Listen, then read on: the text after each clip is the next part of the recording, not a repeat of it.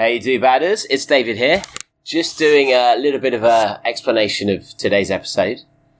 We recorded an intro, not knowing who the guest was going to be, because over Christmas and with a couple of people not showing up, we thought we'd get ahead at least on some of the work, which is why we recorded this section.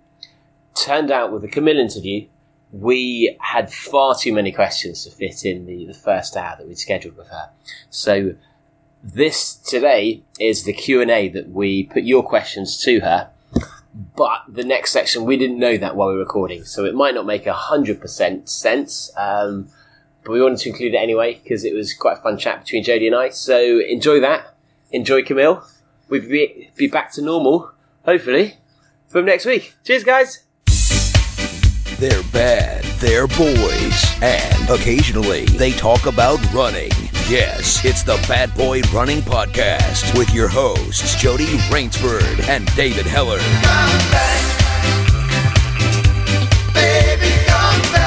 bye bye bye bye, bye bye bye bye. I must admit I was a clown to be messing around, but that doesn't mean that you have to leave town.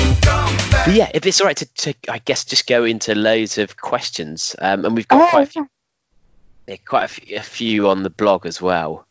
Yeah, um, yeah, yeah. I think we were we we got to talking about my 24 hour world record, and uh, I'm sure everybody had a lot of questions on on that. So I don't I don't remember where we left off, but uh, but yeah, you can ask me whatever you like. Well, I guess we were we've been talking about the the 48 hour records. Oh, and, that's um, right. Um, yeah. And and for something like that, because 24 hour we, we've discussed before, but I think people can can understand that as something manageable for a team, for a crew, you know, even for a person. Whereas it was 48 hours is obviously so different. Um, like, how are you going to organize your crew and, like what would your crew be and, and how are you going to set it up? Because there's no way well you know is connor there for 48 hours or? Yeah uh, i i have at least two people uh, and we're we're hoping to get a third person that's going to help us uh, so so yeah, obviously they're going to have to take some sleep time for them and uh, eating and um, but yeah, me, I mean, I'm going to be having to try and run as far as I can and uh, just uh, I the, like from talking to other people who have done multi-day stuff um, I mean, they've talked about sleep deprivation and calories, and um, I mean, obviously, I'm going to get more fatigued, and uh, it's kind of like when I did my first 24-hour world record. That uh, I mean, you just reach a point where it's like your whole body shuts down, and you're just trying to keep that light on in your brain. And so you're trying to tell your brain to tell your legs to keep moving, even though that your legs are so like your legs feel like rocks so um so yeah I, I i'm kind of anticipating like you know my body just going into like a rigor mortis type of state. And um and i just have to tell my brain you know keep my brain awake and just tell my legs to keep moving. So. And are you going to have um given that that it's going to be a next level amount of that, are, are you going to have a, a whole kind of aid station system where you have a fold out bed? Are you going to have a masseur? are you going to have, you know, things like that? Yeah, yeah. Uh, I, I mean, for me, like when I when I took power naps at the World Championship, I was just able to lay down on a table and close my eyes for about five to seven minutes, and um, yeah i mean i seem i guess not everybody can can do that you know just take a power nap in like five minutes but uh, that was something that i got to practice with. Um, so yeah i'm kind of anticipating that they'll probably have cots and um, i I, will have to talk with Connor because we talked about maybe renting like um, like a like a mobile home or something like to to be able to get away and um, have a quiet space. But I I would imagine since they're going to be having six day and ten day races that they're going to have stuff like that set up. So um yeah I I guess you know it's one of those things that you can't totally anticipate what it's going to be like until you actually do it. Um, but but yeah, in, in my mind, I'm going to be just trying to run as far as I can and to to keep moving. And uh, yeah i mean just working with your body when i'm uh, hungry and i feel like i need to eat more solid type of foods. Um, but otherwise i mean i've gotten by on eating gels for 24 mm. hours. And um, and then just like mixing up with things like potatoes or a taco and a beer. And um, yeah i mean I, i'm going to pretty much just work with my body. And if i feel like i need to take a power nap i will. And um, i think the biggest another issue to mention is like overnight it mm-hmm. gets it gets really cold. And so i have to be really cognizant not to get like hypothermic because um, i think that was an issue when i ran the 24 hour world record a year ago uh, was i got I, I wasn't putting on enough layers. And so by the time that i put on layers um, I, I was already feeling hypothermic. And it was kind of hard to overcome that um, so I've got to be like cognizant to put on layers uh, like sooner. So um, yeah. and, and is it easy yeah. to get stuff like hot water? Are there? Do you have electricity readily on hand in kettles? And c- can you be having oh. lukewarm energy drinks? Oh, that's that's a great point. Um, I would imagine they'll probably have things like soup and uh, like hot yeah, I mean that that would be a great idea. Like maybe hot tea or something. uh, I'll have to mention that to Connor. Uh, yeah, at the at the World Championship, he was actually making up uh, iced tea for me and putting it in my water bottles overnight. Because um, I I really I really like like uh, cold iced tea with a lot of sugar in it. So uh, so yeah, maybe if it gets cold, I'll have to have like hot tea instead. Because is is this on a track again? The 48 hour attempt. Uh, I think the the loop is going to be just over a mile long. Mm. So so uh, yeah, I think it's just over 1600 meters. And will they have similar rules with kind of no music and no headphones, or will you be able to deploy uh, those?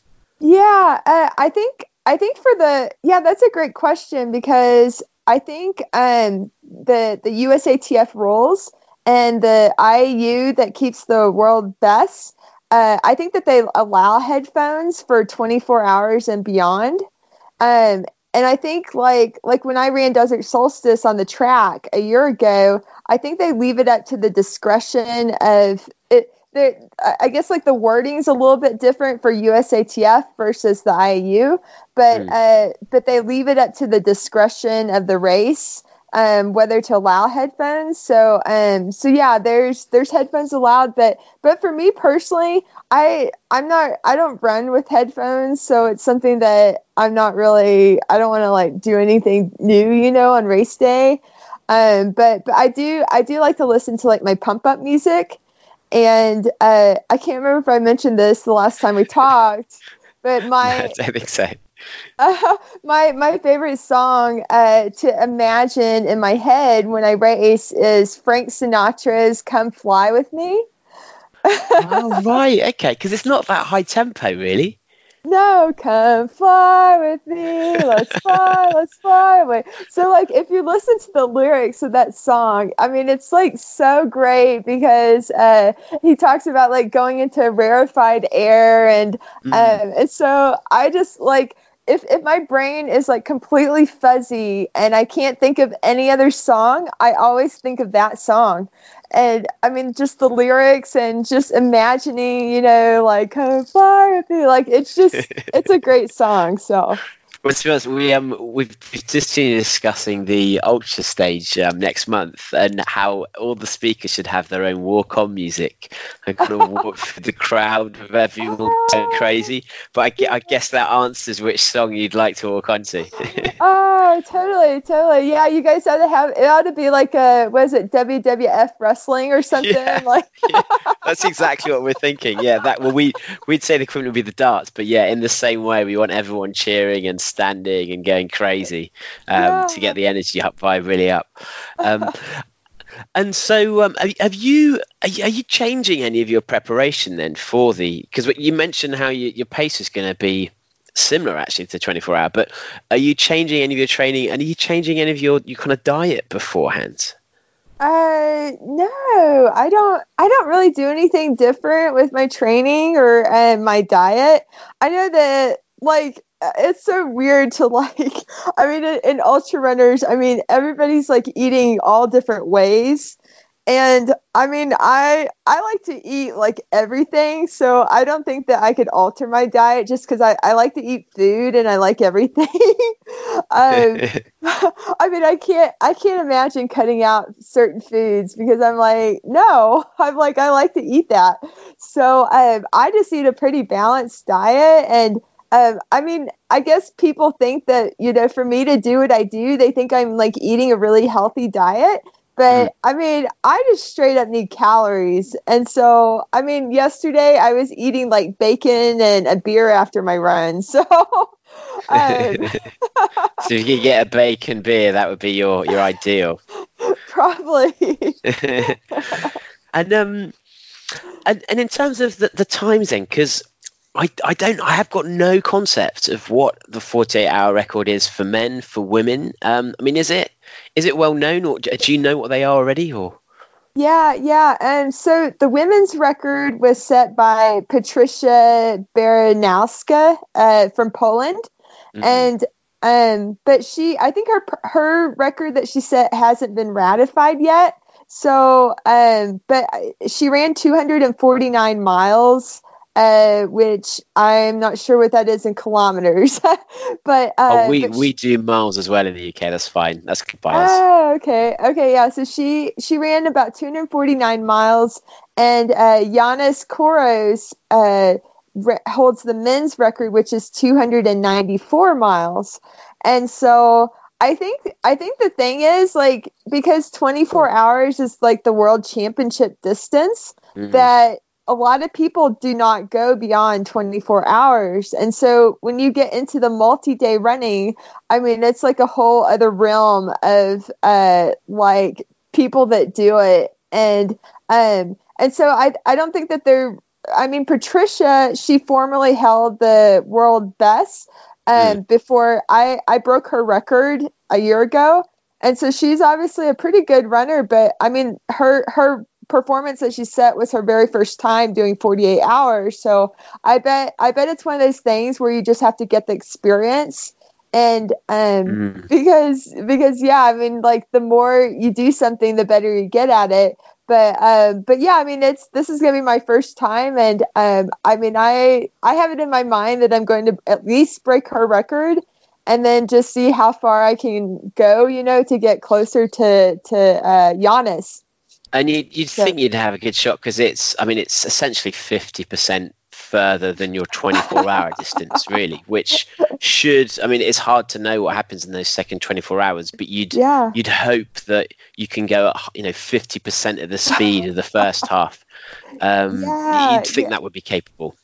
Oh yeah, yeah, definitely. Um, I mean, looking looking at what Yiannis did, uh, he he ran like pretty far on his first day, and and then the second day he like i think his i think he ran like 60% of his mileage in day one and 40% in day two. And so it was something like 177 miles in day one. And then he only ran like 117 on day two. So yeah it's it, i actually think that's pretty terrible.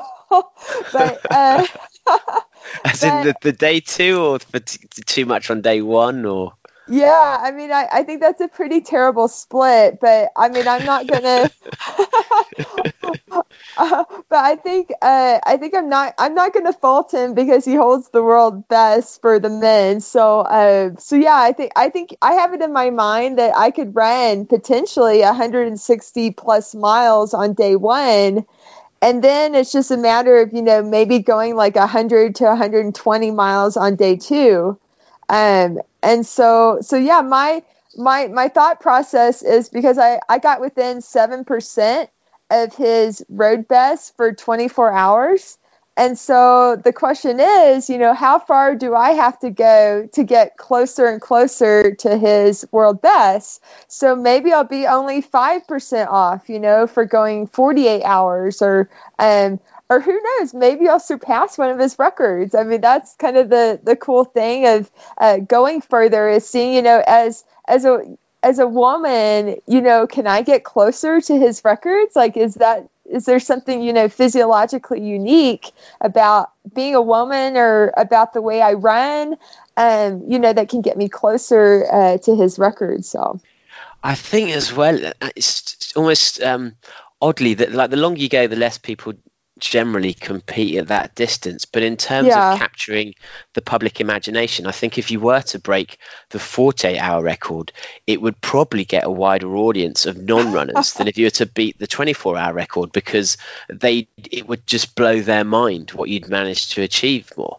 Yeah, I, I think that that's kind of what we're seeing is um, it seems like the further I go, the more, or, or the further that any of us go, um, you know, you talk about that spine race over in the UK that um, was won by uh, Jasmin. Uh, yeah, Jasmin. Yeah, um, it seems like people are really intrigued by the really really long races, mm. and so so you know, if I go 48 hours and I hit like 280 miles or something like that, I mean, people are gonna be like 280 miles. Like, you know, it's it's kind of cool that um our I think it, people can't really wrap their heads around running that far, and um, and so yeah, I mean, it's intriguing for me that you know eventually I'm going to go like six days um, or a thousand miles, uh, you know, a thousand miles, like you know, I mean that's like so so yeah, it's it's pretty cool that uh, I mean I I feel like limitless, like I feel like uh, having gone through 24 hours and having you know been able to uh, tell my mind to push my legs uh, mm-hmm. to to push through you know a, a, level of fatigue i feel like wow you know i think i can go you know uh, 300 miles or six days or you know just keep going further because it, it, seems like our brain is like the the the factor you know that can continue to will our body so I, think there's also always some prick in the office who hangs his hat on the fact that he's run so far and walks around with a swagger.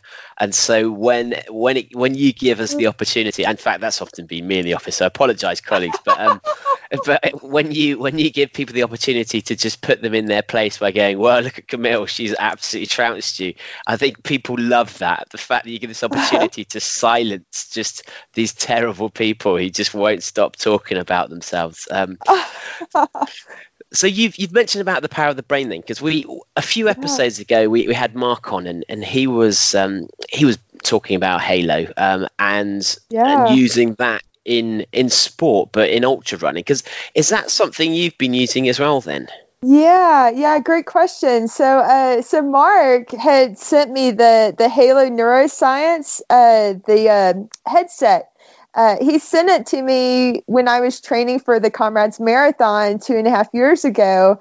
And uh, I mean, me being a science person, I'm kind of one of those people that I, I'm a little bit skeptical. Like, I'm kind of like, well, I'm not really sure if this is like pseudoscience or if it if it's an actual like real effect. Mm. And so my thought my thought was, well, I'm going to start using it during my strength training because my strength training is, you know, my strength training is a skill and it's in a controlled environment and I can I can like you know more closely monitor whether the the uh, the headphones are actually doing something.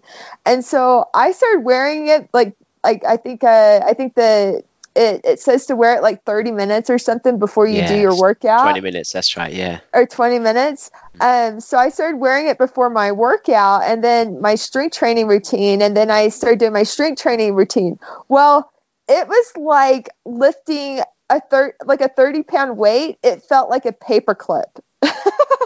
Like it was so like i would be doing like the bench press on my um on my uh bench and I was like, whoa, like I was like, holy cow, like this weight feels so much lighter to me. Like, uh, and I mean, all I had done differently was to put the headphones on, the Halo mm-hmm. headphones. And uh, so I like, I like zipped through my strength training routine and it was like, oh my gosh, like these weights are like so much easier to lift. And, uh, and so I was like, so anyways I, I kept wearing the headphones and during my strength routine like leading up to comrades and mm. um and I mean, I, I just was lifting so much more weight than I normally did. And um, and then And I obviously how how would yeah. that then impact on? Because say you've lifted this, because it's hard to know, like part, partly how, but also would your would your muscles then be more fatigued because they've lifted more, or would they, um, you know, would the ad- adaptations be faster or greater? Or you know, how how did it actually play out into what it changed when you weren't using them though? Yeah, yeah. So, um, so I mean, I, I generally find that with my strength training routine, that if I start it about eight weeks before a race, that by about the sixth week, I see a correlation um, to my running, where I see a jump in my running fitness. So. Uh, I started seeing that jump in my running. Like, uh, I basically, because I, I was coming back from an injury at the time, and so my training wasn't ideal leading up to comrades.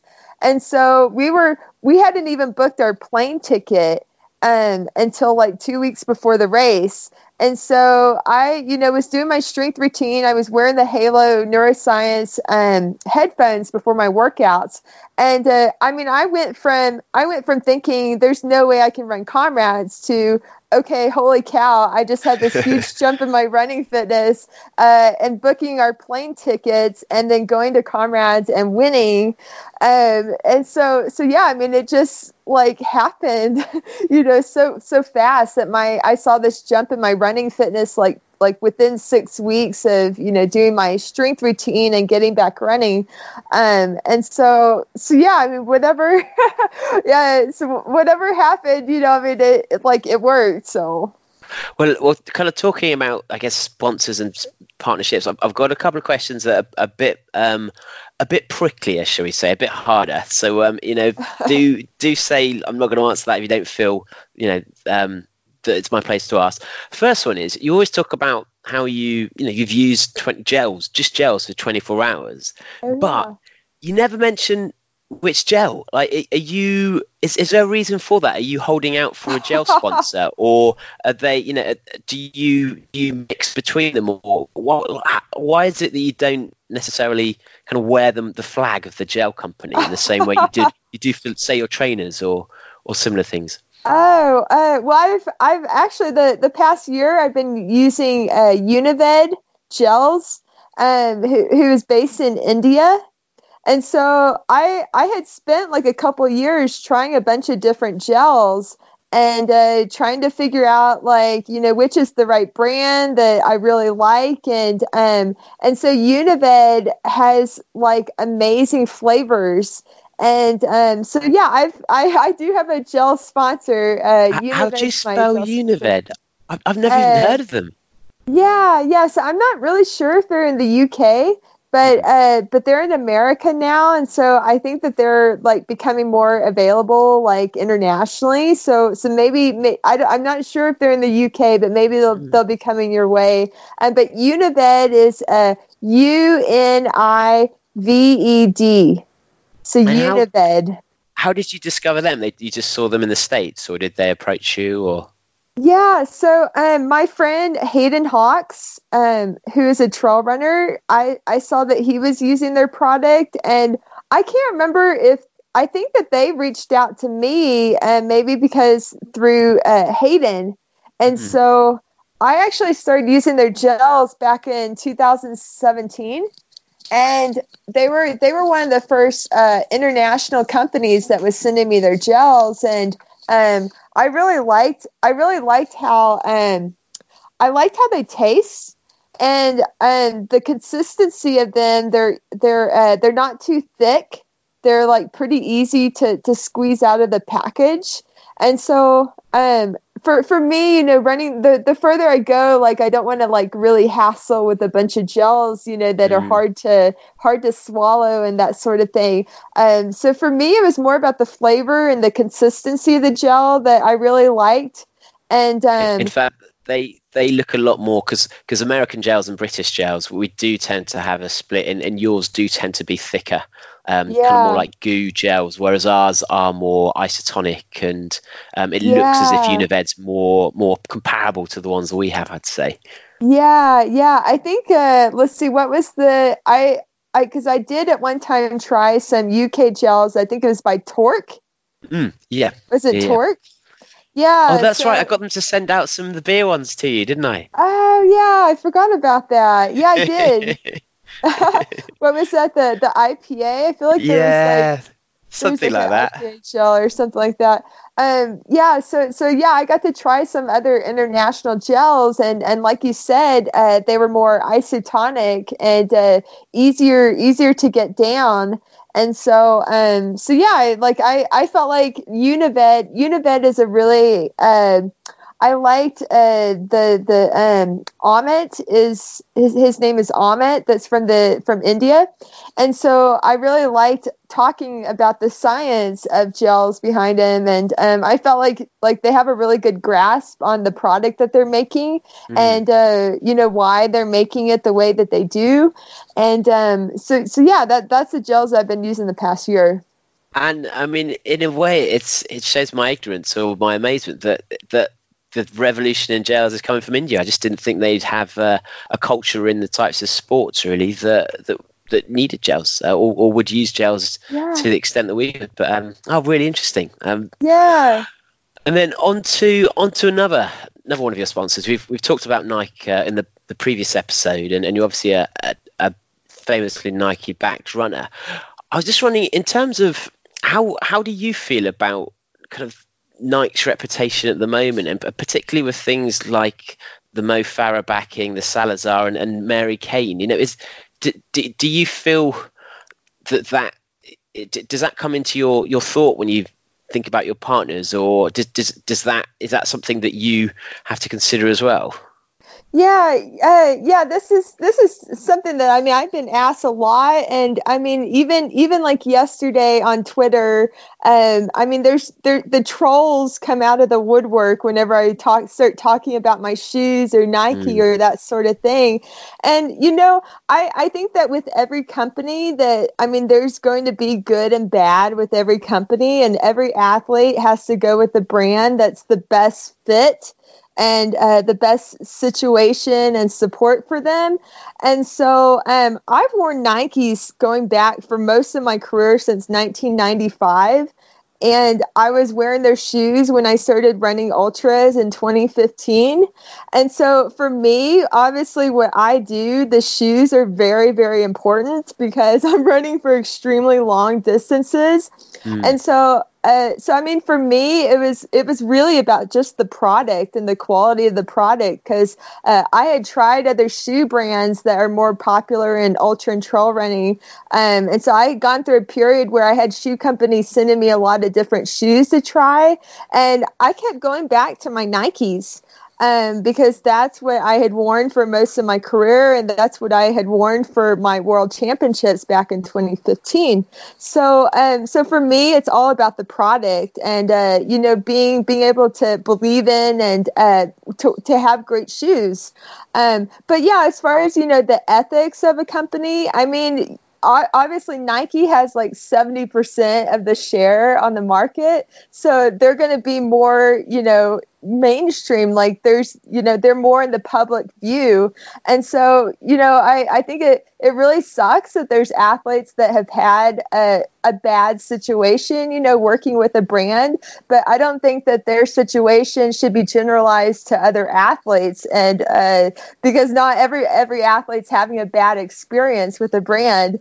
Um, and i i mean for me nike just happened to be the best fit for me uh, when i signed with them three years ago um, and they i mean they support me they believe in me they they you know they provide the the financial support to to help you know propel my career. So i mean if i if i just made a decision just based on ethics I mean, I think that any company you're going to find a situation where, uh, you know, maybe maybe one athlete was treated poorly and another wasn't, or you know, maybe I, I could say Hoka, you know, maybe Hoka like has an athlete that was caught doping, and you know, while other athletes are clean.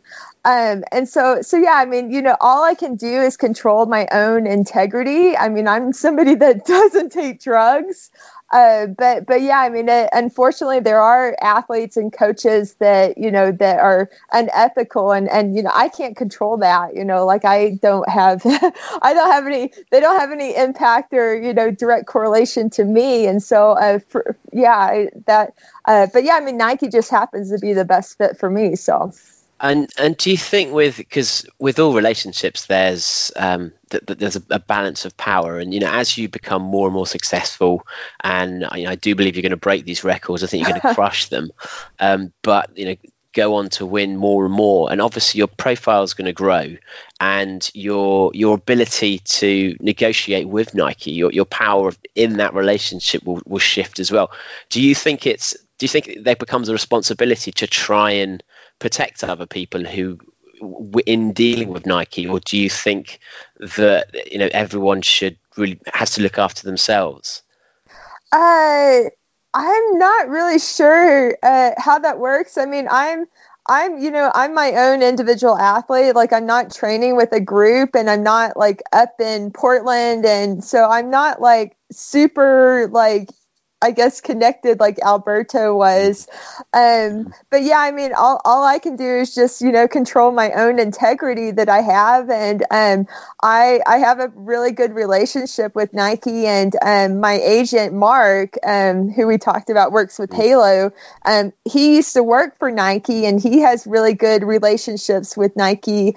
Um, so so yeah, I mean, you know, I I hope that I can have like a long term, you know, situation with Nike, um, just because they, I believe in the brand and they believe in me, and um, so so yeah. I mean, I hope I hope I can be with them as long as I can. But you know, if there ever comes a point that you know the situation changes, that you know I can still say that, hey, well, Nike, you know, I I I you know I'm I'm happy that Nike supported me for this part of my career, and that uh, you know, I was able to set all these records in their shoes and do all these amazing things. So, um, so yeah, I mean, I, I have nothing but positive things to say about Nike, and um, yeah, and I mean, I hope I can be with that brand for as long as I can. So. Well, and you mentioned um, a little bit about the trolls coming out. Are you are you finding that? I mean, is that getting worse? Are you know, is the internet getting um, because your profile is obviously growing and you know, society has a problem well members of society have a problem with um, successful females essentially. Yeah, are, are yeah. you like how how do you deal with that? And and do you think the situation's getting worse or better yeah, that's that's a great question. Um, I mean, I I obviously didn't know. I'm such a happy, positive person that that when I when I got into the sport and uh, I I had no idea like getting in that I was going to be as successful as I am, and uh, it was really incredible because within a year. Um, I mean, I was dealing with like cyber bullies and um, people that just were, were probably jealous of me and uh, just trying to tear me down or um, i mean i it seems like every every year i've had to deal with somebody like making some sort of crazy accusation against me and uh, you know and i'm like I'm like, what's going on? I mean, I, I'm not, I'm not used to that because I'm just such a happy, positive person. Like I would never, I'm, I'm in a mm. very ethical person. And so uh, but but yeah i mean I've, I've had to accept that you know being in the spotlight and uh, that that people are going to find ways to tear me down or make accusations. And i got to give credit to my husband because uh, he manages uh, pretty much all the communication that I have. Uh, I mean, I have all my emails going to him now, and so uh, I think you, you, even you were working with uh, trying to arrange, you know, times and uh, to do this podcast. Uh, so I, I've had to like, I guess you could say, like, put on the earmuffs and, mm. you know, not be like fully fully in touch with the media and the communication. Um, I mean, for me, I've had to like kind of more limit myself to uh, you know my my social my social networks like you know Twitter, Facebook, Instagram. Um, so so yeah, so on the on my social media, that's pretty much me. Mm-hmm. But but as far as like communication and uh, like being able my i mean conor conor reads all the news sources and uh, he watches podcasts and uh, so he's kind of the one that like keeps me kind of informed but i'm not I, I don't read things anymore basically like unless i just happen to decide i want to read like iRunFar or something. Um so so yeah i've kind of had to limit my media consumption uh and i mean yeah if i if i have trolls like on twitter uh, you know, attacking me or something, then you know I can I can block them. like I don't I don't have to deal with every, everybody that's you know trying to draw out you know uh, direct like hate towards me. That you know I I just block those people and you know just not have to deal with them. So. And, and I think actually that the good thing, the only good thing about the word trolls is that um, the vast majority of these people are exactly that. They are just trolls. They're not personal individuals who actually have enough information or know about you to per- be able to personally criticize you. They are people there who are just ranting or flow, uh, throwing mud for their own satisfaction rather than for any real benefit to anyone. So, um, yeah. Well, I've got I've got quite a few questions from uh, from Instagram, and um, and there we've covered most of them actually. But first one from Demi Booth. She's just wondering what your favourite book is. My favorite book. Um, I would have to say my favorite book is Lore of Running by Timothy Noakes.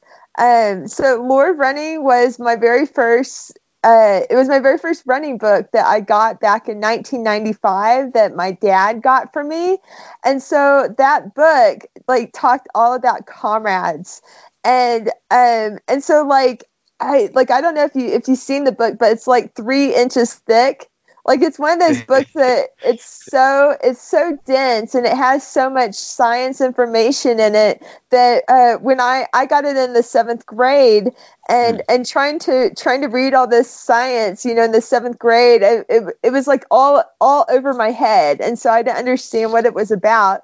But uh, he told all these stories about comrades and Bruce Fordyce and all these legends of comrades. And so I had it in my head that someday, you know, if I ran an ultra, I was going to run comrades. Um, and so it's really funny now to, to, to reflect back that that was the book that inspired me, you know, to go run comrades. And I had no idea. I mean, I would go and win comrades, but at least that seed was planted, you know, to, to uh, be, you know, uh, aspired to, to run that race. So. Well, it might be a four-inch book now that you've uh, they've had to add your your next to it as well. Actually, have you read The Ghost Runner before? The Ghost Runner? No, I don't think so. I, I don't know if it's really made it out of the of the UK, but it's about a probably the the most unsuccessful, successful British runner who was never officially recognised and who huh. then moved to South Africa to try and win comrades. Oh, and wow. it's um it's it's an amazing book, but I mean you'll love it from the comrades aspect, but also yeah. understanding the you know his his role in South Africa and and all oh, these things. Um, really, really interesting. So, um, question from Paul, Paul Jukes saying, how reliant are you on your support crew for things like mental support and for motivation during the 24 hour and, and do you perceive the, the 40 hour uh, uh, attempts?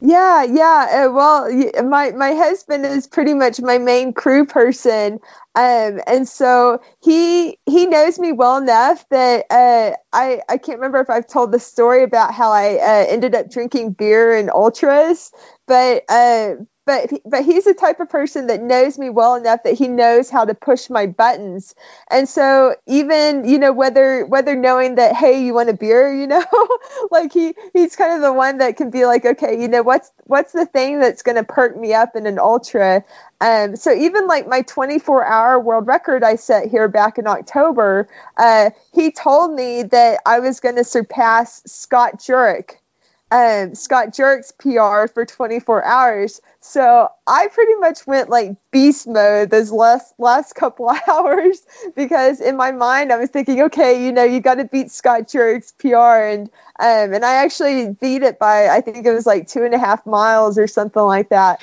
um, so so yeah, I, I got to give credit to my husband, and uh, we have another friend that uh, that has crewed me for my 12 hour and my 24 hour records um, in Phoenix at Desert Solstice. Um, and so he's going to be coming down again for the, the 48 hour record. So. And have you, well, do they have, or do you have targets already lined up of different people or different distances, or what they mean, or are there not really enough in the 48 hour um, attempts for you to go for? Yeah, uh, I mean, I think I think when I whenever I'm going for a, a race and a record that they I, I'm not somebody that likes to think too much. I just like to go out there and just run and run as fast as I can for as long as I can. So I I let them like you know I let them like kind of just be the people that you know tell me things like oh you know pick it up. You're gonna beat scott jurek or um, you know conor's always giving me like food and gels and new bottles and that sort of thing. So i mean we just try to keep the, the thought process like pretty simple and not be thinking too much about splits and uh, other other people in the race. Um, but but I, I mean Conor Conor just knows when to push my buttons and to be like, hey, you know, you're you're only like two laps from Zach Bitter or something, you know. For uh, last year when I ran the 24 hour record, I eventually caught Zach Bitter after 100 miles.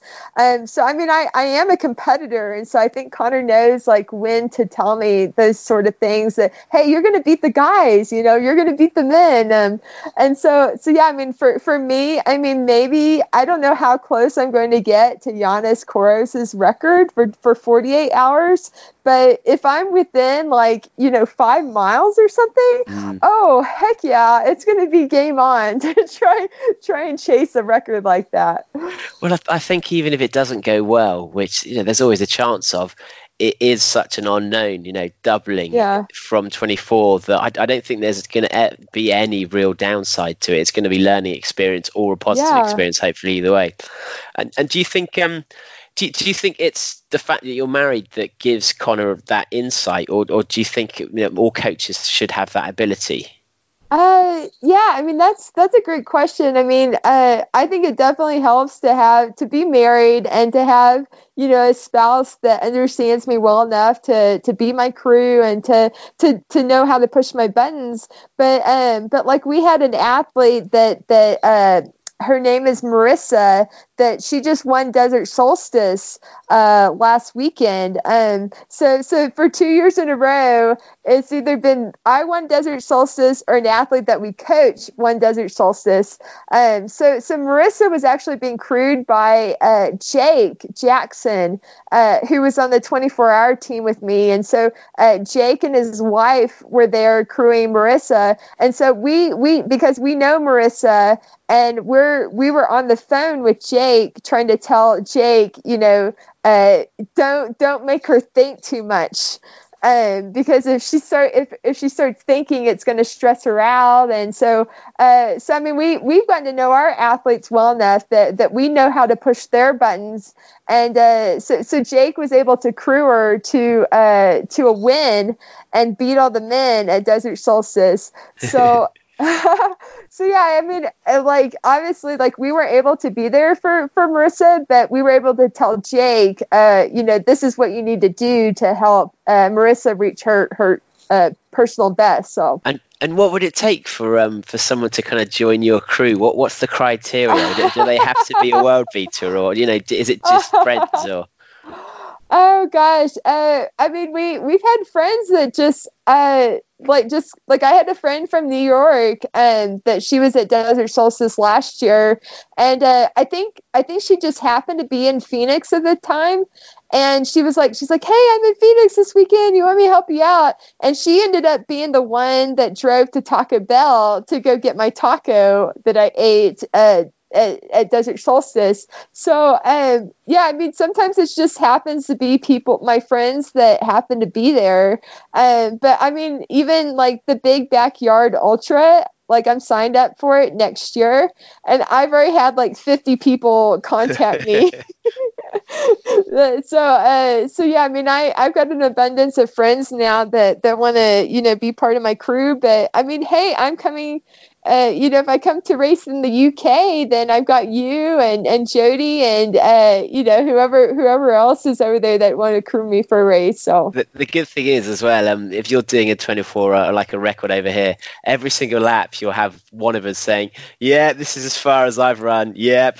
But you'll get to about the first third, and you'd have you'd have wiped out all of our achievements before uh, before we've got anywhere.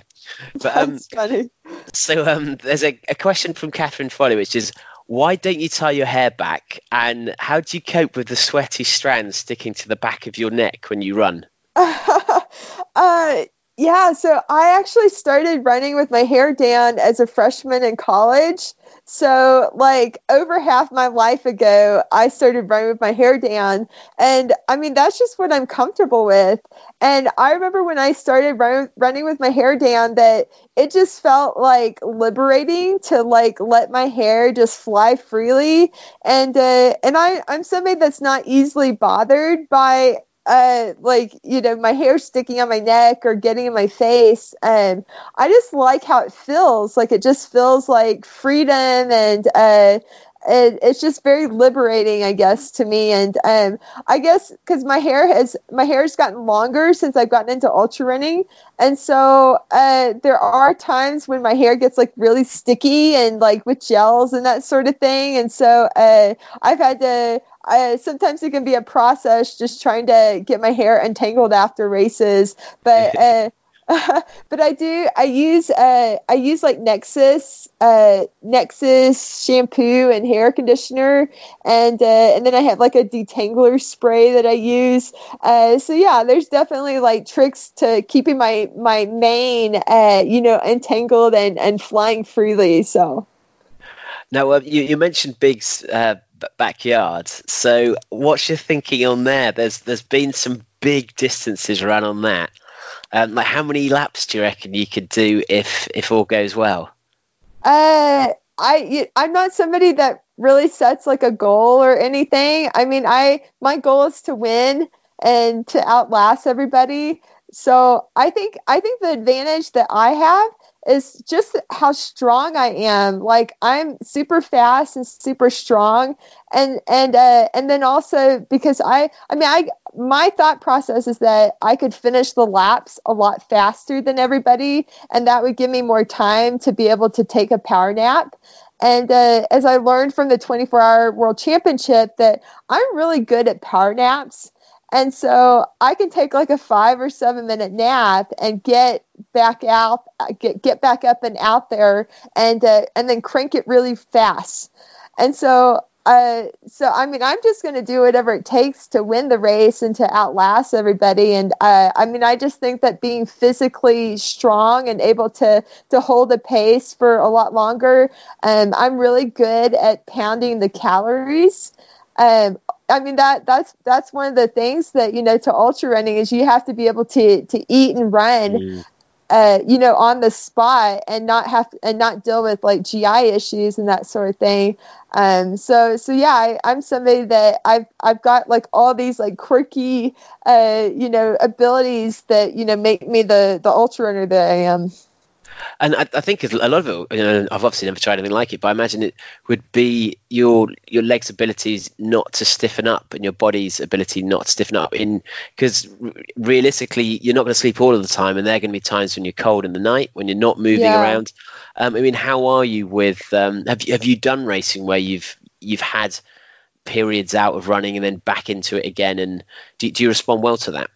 Oh yeah, oh yeah. I mean, at the at the 24 hour world championship, I lost. Uh, I think it was like 56 minutes of 56 minutes of having to like go to the bathroom, having to lay down. I mean, I would I would pop off the table and get back out there and start hitting 730 splits, like 50, 1500 splits, 730 splits. So I'm somebody who can pop off a table and I I don't stiffen up. Like I can get back out there and keep like springing. And and so so yeah, I, I feel like maybe I'm just some sort of freak of nature that not not everybody can can you know pop off a table and get back like sprinting basically. Um, but but yeah, I'm just I'm just you know physically strong and fast, and um, I've just got some sort of freak of nature ability. So. and have you got any indication of, of who your your biggest rivals likely to be, and, and are you um, going to deploy any mind games? uh, I haven't really thought about that. I mean, when I, I, I when I do my 24 hour races, sometimes I can throw in sprints during my races. Um, so other people might be like, uh, like really out of it or something, and I just go flying past them. So uh, I don't know. I mean, I'm just I, I I don't think that anybody can physically and mentally do what I do. I'm just some sort of freak of nature to begin with. Um, so so in my mind, I'm just going to be out there just trying to outlast everybody. And uh, I yeah, I, I, I think that's really the goal of the race is just to win and uh, to outlast everybody. So.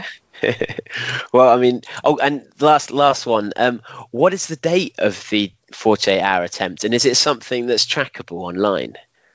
Uh, that's a good question. Um, so I think like my start date has to be sometime sometime between January 28th.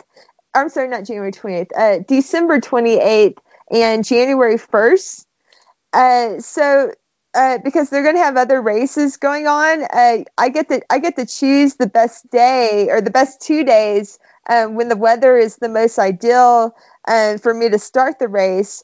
Um, and so yeah, it's kind of cool that I have that leeway with the you know when I start the race. So ideally, I'm hoping to start next. Um, is it next Saturday? So on January, or sorry, uh, on December 28th. Okay. Um, and I I I'm not really because I I I'm not really sure what they're going to have as far as tracking, but I know that Aravaipa running uh, that they normally do a pretty good job of uh, having like really good timing and um, they I mean who knows there might be video. Um, I mean, I they they've got whatever they did for Desert Solstice. Mhm. The like they they've had video and commentating and that sort of thing. Um, so I'm not really sure what they're going to have, but uh, when I find out more, that I'll definitely share that on social media. So Oh, that would be great. And there'd be nothing so um, s- s- n- no greater smug feeling than me f- sat full of turkey watching you running through the cold for your 47th hour while we're having another turkey leg. Um, well, uh, amazingly good luck. Um, you know, obviously I've got massive expectations, but I think they're rightly placed, and I think you're going to absolutely smash it. So, um, yeah, anything you'd like to kind of throw out there? Anything we can promote for you, or anything you'd like to mention? Uh, yeah, I, I don't know if we ever talked about my my Coros watch, but uh, do you guys do we uh, do you guys have Coros over in the UK? Yeah, I mean, we it. I wouldn't say it's known as a popular running brand, um, but is yeah. Tell us about it. Yeah, yeah. So so Coros um, is my my watch that I've been wearing the past year, and so it has like a freakishly long battery life. And so uh, this this is the watch that they actually delivered it like like a guy drove the watch to me from uh, from he drove the watch from Orange County, California to Phoenix the day before I set my 24 hour record a year ago. And so I wore this watch and it had like 32% battery life left after 24 hours. Oh, nice. And so, yeah, so I, I ended up like I, I I took this you know startup brand and like we we ended up like you know making it more popular just because I they happened to drive this watch to me to go wear it for my record, um, and so so yeah now Coros is becoming more and more popular um, in the U.S. and around the world and um, and so they they they just sent me um, the the watch that they have is called the Vertex and they made an, another watch called the Apex Pro. And so the Vertex, uh, I think it has like 60, was it 60 hours of GPS? And so this is the watch that I'm going to wear for my 48 hour uh, world best attempt. So oh, uh, interesting. yeah, so and it's it's like the coolest watch. Like I've been wearing it here for the past week, and um, I mean it. This thing just does not die. Like like it's really crazy. Like I I've worn it for the past week, and I think it it had only gone down like fifty percent. And I'm I'm running like a hundred and almost 130 miles per week right now, and like it had barely gone down. So um so I'm I'm very optimistic that the watch is going to outlast me for the 48 hours. So I mean, the good thing is, no matter what type of runner you are, if you run loads, it's good because you can. Uh, it's gonna record for all of that. If you don't don't run loads, it's because you're lazy, and it's that's good because you don't have to you don't have to charge it very much because you're lazy. So either way, kind of a win-win.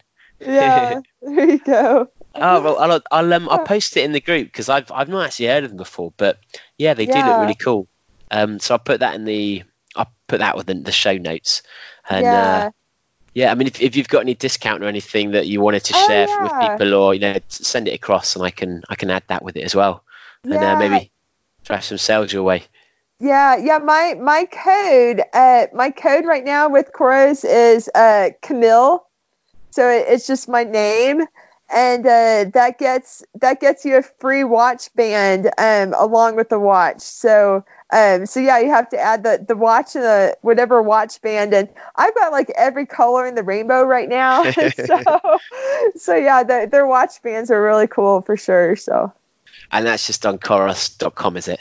Yeah, yeah, Coros. Yeah, I think it's is it Coros Global? I'm not sure what their. They've got Coro- oh. Coros. I've got here. Yeah, that's right. So, uh, yeah, yeah, Coros. Yeah. So, Perfect.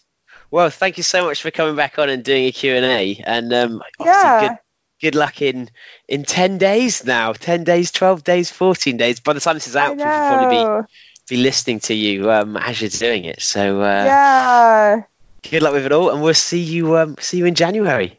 Yeah, yeah, yeah. We're uh, I, I'm seeing excitement. I need to I need to do a post because uh, everybody over in the UK is really excited that I'm coming. So yeah, it'd be, it'd be really fun to come over there.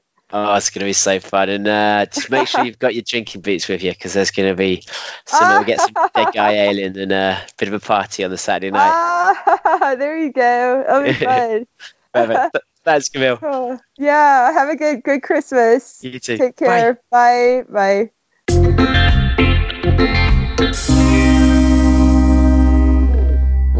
Ah. I could have gone on. Could have gone on. I think we've covered Camille now, haven't we? yeah. Is there, is there anything we don't know about her now? I mean, that's the thing that we forgot to say before the the original interview is like all of all of the questions we asked were assuming that you knew everything we knew about Camille already. Wait a minute. Oh no, we've become like other running podcasts. yeah, so I don't know whether that makes us better interviewers or far worse interviewers. Well, I don't know. It does that thing where some people hate us and some people are like, well, I don't know what's going on. I mean, to be And fair, some people will go. Some, and some people, some people will be like, "Oh, you've done your research. Thank goodness for that." But if you if you don't like if you don't think Camille if you well if you li- if you're listening to this podcast and you don't think Camille Herron is worth going back and listening to, then you can sod off anyway. So I mean, what are we here for if we're not listening for listening to us to interview Camille three times? Because I mean, life doesn't get better than that uh, f- for us mainly, but. You know, maybe for you, maybe Is for it- you as well. not- It's not three times. That it's four times, isn't it? Is it four times now? I think it's four times. Yeah. Is it? Wow. so. Is it not? Yeah, I mean- it's four times. It's four times now. Because we're after the first one, she came back again, like very soon after. Yeah, it's four times now. I think she's officially the most interviewed. Oh, poor. Pete Reese. Yeah. Poor Pete Reese. Who? Uh, and do you know the worst thing? Pete Pete Reese has left Rat Race now, so we can't even bring him on legitimately. Um, themed to, we're gonna have to interview his right wife, and maybe he'll speak in the background or something. Bring her a cup of tea. To be fair, when he first came on, it was barely legitimately anyway. It was. It, uh, I'm not. I'm not saying Yeah. that we were desperate for guests or anything like that. But I mean, to be fair, he was bringing up our credibility immensely by coming on our podcast. so, uh, and and, and also questioning it while he was on the podcast as well. yeah, yeah. and he was improving our our knowledge dramatically, and in fact, in every way, Pete Pete improved his. He probably would do now, to be fair. But to be fair, um, so if you haven't listened to the Pete Reese podcast, go back and listen to them as well. Because until Camille, he was our number one, and in many ways, he's the number one in our hearts still. he is number one in our hearts. Yeah. So what did you make of that? What did she, I mean? She, she's, she, I lo- just love the way that she's so unashamed. Like I'm just really talented at this, and it's it's strange to as a Brit hearing that because normally you have to qualify everything as a humble brag, or you, you can't really just come out and say, "Yeah, I'm just I'm just blessed with being the best." I know that that's the thing, isn't it? I suppose you just have to be. Um, uh, you just have to be honest about it, don't you? Especially, and it's just a statement of fact. it is a statement of fact, um, and it doesn't necessarily mean you're going to be the best of all time. But right now, if you are the best, and you're clear, I mean, it's not as if like there's any kind of grey area with. Yeah. it's, it's like Yeah. she's like clearly, clearly. It's like it's like it's almost like the same bolt, isn't it? Like when there's someone who is Yeah. clearly uh, ahead in their field and uh, really they're getting a clear run. It's like a at night out drinking with Chris Ince, isn't it? You know you're not going to stand a chance. There's, there's only one person winning that competition. There's very few situations where where a Chris Ince analogy works. I'm talking about Camille, but I do think that's true. Yeah, yeah. But um, so, but this this 48 hours. Listen, if you don't know who Chris Ince is, there's no way you're going to find out because there, there is no interview with Chris Ince. There is no interview, and there never will be. unless we unless we interview a park run director to see why he was banned. What, the controversy was around his, his, What I love- leaving? what I love about that is in one breath we've talked about how, how we've become more professional, more perceived professional, and then in another moment we've we've we've, we've used an in joke that no one who doesn't know Chris Ince is going to know what we're talking about. That's utterly brilliant. Essentially, he's an alcoholic. That's what we're saying. Chris Ince is you- That's all you needed to know, um, and, Yeah. and a very, a very committed one. A very yeah. Brings his family to drinking, drinking running events as well. That kind, that kind of committed. I think technically his kids are alcoholics just based on the fumes. but um, before Chris loses his job and his family, um, yeah, that, that 48 hour is it's it's going to happen by now, assuming nothing has gone awry. Because What I love, I love is uh, she's pretty confident about it as well. That's the thing, isn't it? I mean, I just the ability. I mean, that just shows you how how how far ahead of your game to be just talking matter of factly about just destroying records. Yeah, Uh, exactly. And that's the thing. So you've never done this before. In fact, very few people on earth have ever done this before. Oh yeah, definitely going to smash it, and uh, maybe I'll take down the men's. Maybe I'll... it'd be so good if she does. It'd be, and and it's just that, and it's just that aware, that self awareness of your own capability that I think is, I think I guess that comes with twelve years running, know, hundred just- miles a week. And It just must be amazing. I mean, like um, having having spent like the last year trying to uh, like improve 5k time and trying to become more aware of you know what what abilities are and then the year before that we was doing the you know, like the sub four things like that knowing just kind of like if you're in the ballpark of being able to do something as you grow greater awareness of your body you know Mm. it, you kind of it is for people that aren't um uh as regular runners that that's the thing that you really that's really I think really makes you stand out as, as a kind of a committed runner is that you really understand what you're aware you, you really gain awareness of what your capability is very very accurately um, and uh, but but you go into different races going okay I know I'm capable of this I know I can do these things I know Yeah. that I'm gonna you know uh, there's a there's almost like a plus or minus there's a, there's a margin of error and stuff like that I think she's at that level where she just like knows, like unless something horrific goes wrong, Mm. like even like you know weather or something like that. This is just it's almost like a, a foregone conclusion, and I think that's a real mark of uh, uh, of having that level of, of awareness about your about your capability and, and, and just being on that on a- just a completely different level that I, I just know that I'm gonna I'm, I'm gonna do this. Even like like even though I've never done it before that's that's just incredible. But I, I think actually that's one of the the potential dangers of, to a certain extent, this group, but also the fact that there's there's so little, um, so many people go straight into ultra, and you it's it's such a, a leap up from from a normal run that you you certainly get this awareness about your own body. I mean, I know the weaknesses. I know my potential injuries. I know when something's like something's flared as and is is saying here comes an injury if you don't react or when something's just a bit tired and and and she must now be so hyper aware of everything. Because you, you do it sounds weird but you, you can just listen to your body. You can just sit down and you know where all your muscles are like where they're at what shape they're in how they're feeling.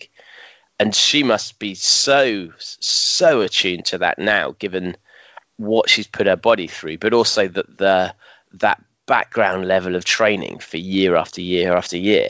Um, but I, I, I I'm going to try and I'm going to try and I want to watch it I want to I want to track it because going out at 24 hour pace for, for a 48 hour race it does seem it does seem somewhat foolish the thing is do you think how you, we can do your first 24 hours in a, a two day race? Well, at my record pace for 24 hours, obviously. Uh, I just, I don't know. Well, it's just, it's just a different level, isn't it? The, the thing is, uh, like you were saying there, you you get you gain an understanding, but but like you say, ultras are different. Like if you you know like what your pace, you know, I think you know things like marathon, even like um uh like a fifty miler and stuff like that. You can you can pretty much work out how how well you're going to do but i think if you start going when you start going up into the 60 70 80 mile up to 100 then beyond 100 like there's just so many factors that i suppose it's different if you're running around a track the, Mm. you, you take a lot of that out a lot of that out completely um, and i suppose the more the more that you run it, it, then you have a greater awareness. But I don't know. I, it's just still such a massive area where so many different things could go wrong. Like Lee, um, Lee Stewart Evans said something a while back, which is completely true about things like 100 milers, is that you almost have to have a perfect race to finish. Um, everything has to kind of go right. Um, in order to, you can't go if you have like one wrong. If you if if, if things go wrong with your um, your nutrition or, or, or stuff like that, on a hundred miler, there there's not a huge margin for error for anyone because there's so many things that, that can go wrong over over that period of time, over that sort of distance. Um, and I suppose she's just got it down to a level now where she is the the margin of error is so tiny um, that she could possibly experience that she can be confident enough to be to be running at that pace. Um, But I, I think as well, I mean, I don't know that's necessarily true that you need a perfect race to finish. I think if you're if you're going for a PB, you probably need a perfect race to finish because the stress you're putting your body to to be on the edge of that PB means if something knocks you off, you're going to go. You know, you're going to you're going to absolutely go off piste. But I think the good thing about Camille is because she's got that strength and so much awareness of like how she feels. All of the stories we talk to she doesn't she's never she never has perfect races. She maybe had a perfect race not the last 24 hour but the one before where she did it just on gels. But even then she she paced she didn't pace aggressively and that was still a learning experience for her.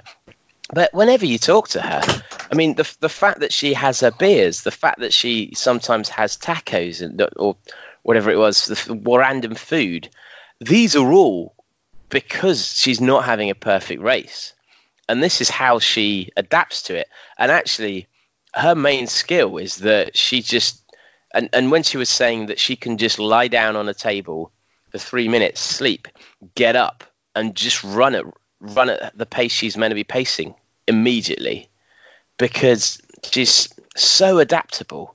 And actually, that's probably like the consistency and adaptability. Like she, she she can perform at 100% when she, when she's at 85%.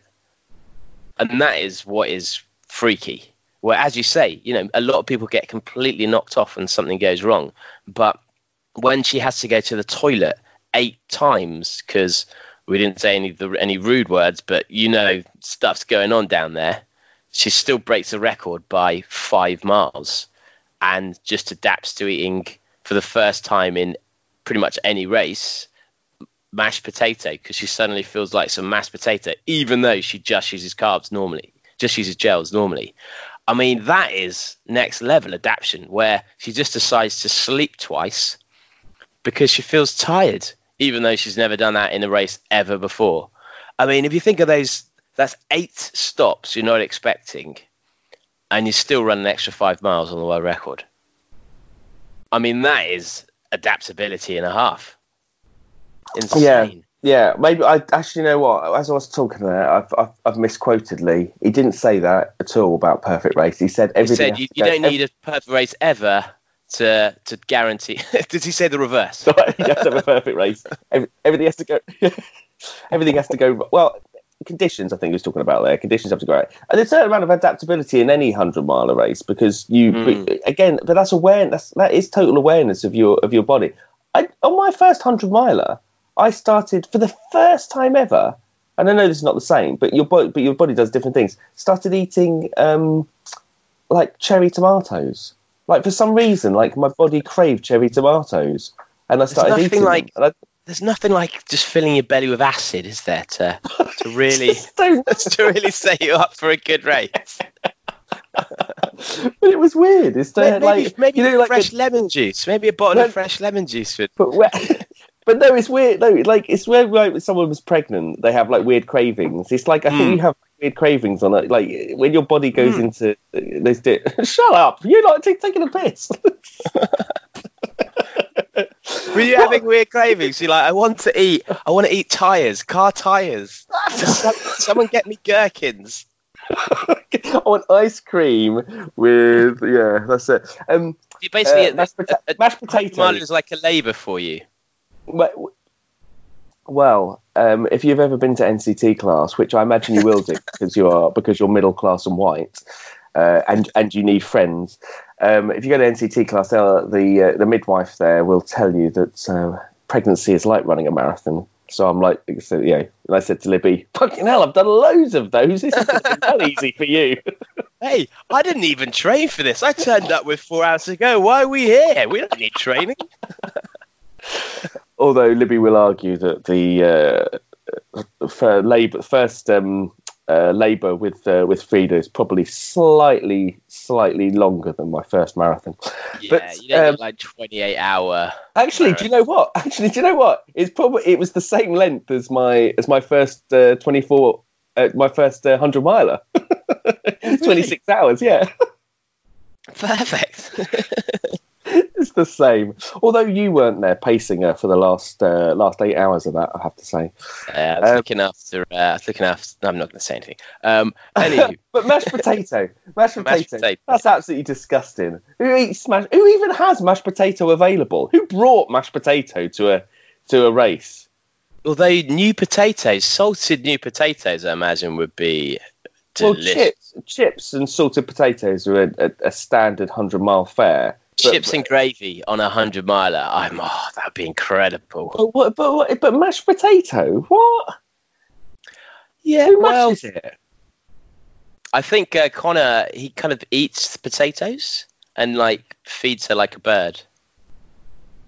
So uh, that's that's. So what he they do in randomly practice. just had some mashed potato with him. Although the thing is, you've got 24 hours, haven't you? So I So imagine. he just what, made you a smorgasbord of everything. I'm just going to make all these foods in the hope and that you've never eaten before, in that with the possibility that you may eat this for the first time on this race. although Deliveroo, they probably Deliverooed it. That's a good thing now. I mean, imagine D. Karnazes' book if Deli- Deli- Deliveroo had been around. He'd uh, he'd have had more than a pizza. He'd have had like a nine course meal. But um, yeah, well, it's it's happening at the moment. Potentially, even as we speak, I, I need to find. I need to check with Conor. Actually, we'll put a link in the group. Not now that it's it's too late anyway, but um, because I think it's going to be fascinating to track, and her pace is going to be so interesting to see when it dips, or if indeed she's just going to sleep more and carry on. But I mean, it maybe it's the pace for her on a 24-hour race is so cosmopolitan anyway that cosmopolitan is that the right word? I have I'll no use it. idea. What does that? Not cosmopolitan, isn't it? It's so pedestrian anyway. Pedestrian. That's. that's why. That's why I've been ordering the wrong cocktail. Yeah. Right, can, can, I have a, can I have two can I have a pedestrians, pedestrian, please? I wonder what that would taste like. Oh, gritty. But um, be maybe it's so pedestrian for her that there aren't really any benefits from slowing down because it, it might move her into an, an awkward run position because that would be so slow for her potentially. So I mean, maybe she's onto something. But I mean, do what do you think? If you've when you've done hundred milers, could you? Do you pedestrian think? is that pedestrian is absolutely the right word to be using in terms of hundred milers here. Yeah, yeah, exactly. But if you, I guess, I guess I'm, probably speaking more to the speed, the speedsters. Um, you know, people like Mike Stocks and, and co. But you know, if you've if you've run hard a, a 24 hour race, is that a pace that is to go slower than would be annoying or uncomfortable?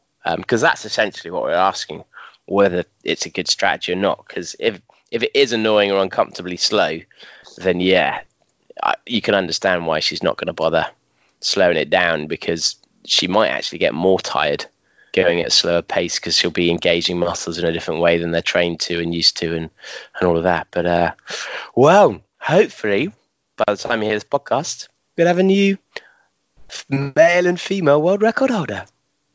Yes. Maybe. Nice way of ending, thi- ending things, I think. Nice way of wrapping up. So, Yeah. yeah, yeah, exactly. A uh, a cliffhanger about something that's already happened. that You'll know the answer to already. yeah. So two batters. Let us know what happens. but um, if you enjoyed this episode, some other good ones. Obviously, we've got the two or three Camille ones, and some other really good long distance ones. We spoke to, I mean, Dean Karnazes, obviously. Speak to Harvey uh, Sweet Love about winning Badwater. We speak to Courtney Dauwalter about um, coming second in Big's backyard. We speak to Candice Burt about organising and running 200 milers, um, three in a single year. Uh, who else would you recommend? We've done a lot of big, haven't Yeah, yeah. I think I think you've ticked off the big ones there. Or even even um, Forrest Gump episode. Oh yeah, yeah, five times. Um, unbelievable, Rob Pope. yeah. If you like, But- if you like people running big distances um, in ways that you can't even imagine, then this really is the podcast for you. Yeah, not, absolutely. not from not from the not from the presenter perspective. Just listen to other, just to the guest perspective. Although next episode you're going to understand why I've not been running because I, I've I've discovered there is a reason, and it's not just being lazy, JD Raynsford. It's uh, it's not just being lazy. There's an implication there as well. Mm. but um, but yeah, thanks for listening, guys. If you enjoyed this, please subscribe. And please do leave us a five star review on iTunes. It may seem like a just an annoyance and something that's irrelevant, but it genuinely helps us get better guests because that is the main window for the podcast and adds to our credibility. So it makes it easier for us to get on the people you want us to interview. As always, if there is someone out there or a story out there you want us to talk about to get on the podcast, tag us in the Facebook group. We'll go and do that. If you want to ask an interview question to future guests, follow us on Instagram. We always post in advance. Well, mostly post in advance who we're going to talk to, and we will then ask questions like we did today with Camille directly to um, to these fantastic guests, and you can get a bit more insight than you would do otherwise. Um, anything you want to plug, Janie? No, uh, but if you want to see Camille, make sure you come along to the uh, Run, National Running Show. Um, tickets are still available for that, and we're going to be speaking to her on the Ultra Zone stage which is going to be incredible. It's going to be great. And there's there's a free code. Is it AB? I can't remember Ali's code. AB19, but it, that'll be in the group somewhere as well. So um, so you can come on for free. And I guess other than that, we will see you guys next time. See you later. Bye bye bye bye bye. bye bye bye bye bye bye bye. With the bye bye bye bye, with the bye bye bye bye. Bye bye. Bye bye. Bye bye. Bye bye. I must admit I was a clown to be messing around, but that doesn't mean that you have to leave town. Yes, and give me one more try, cause a love like this should I never ever die. Come back. Fuck you, buddy.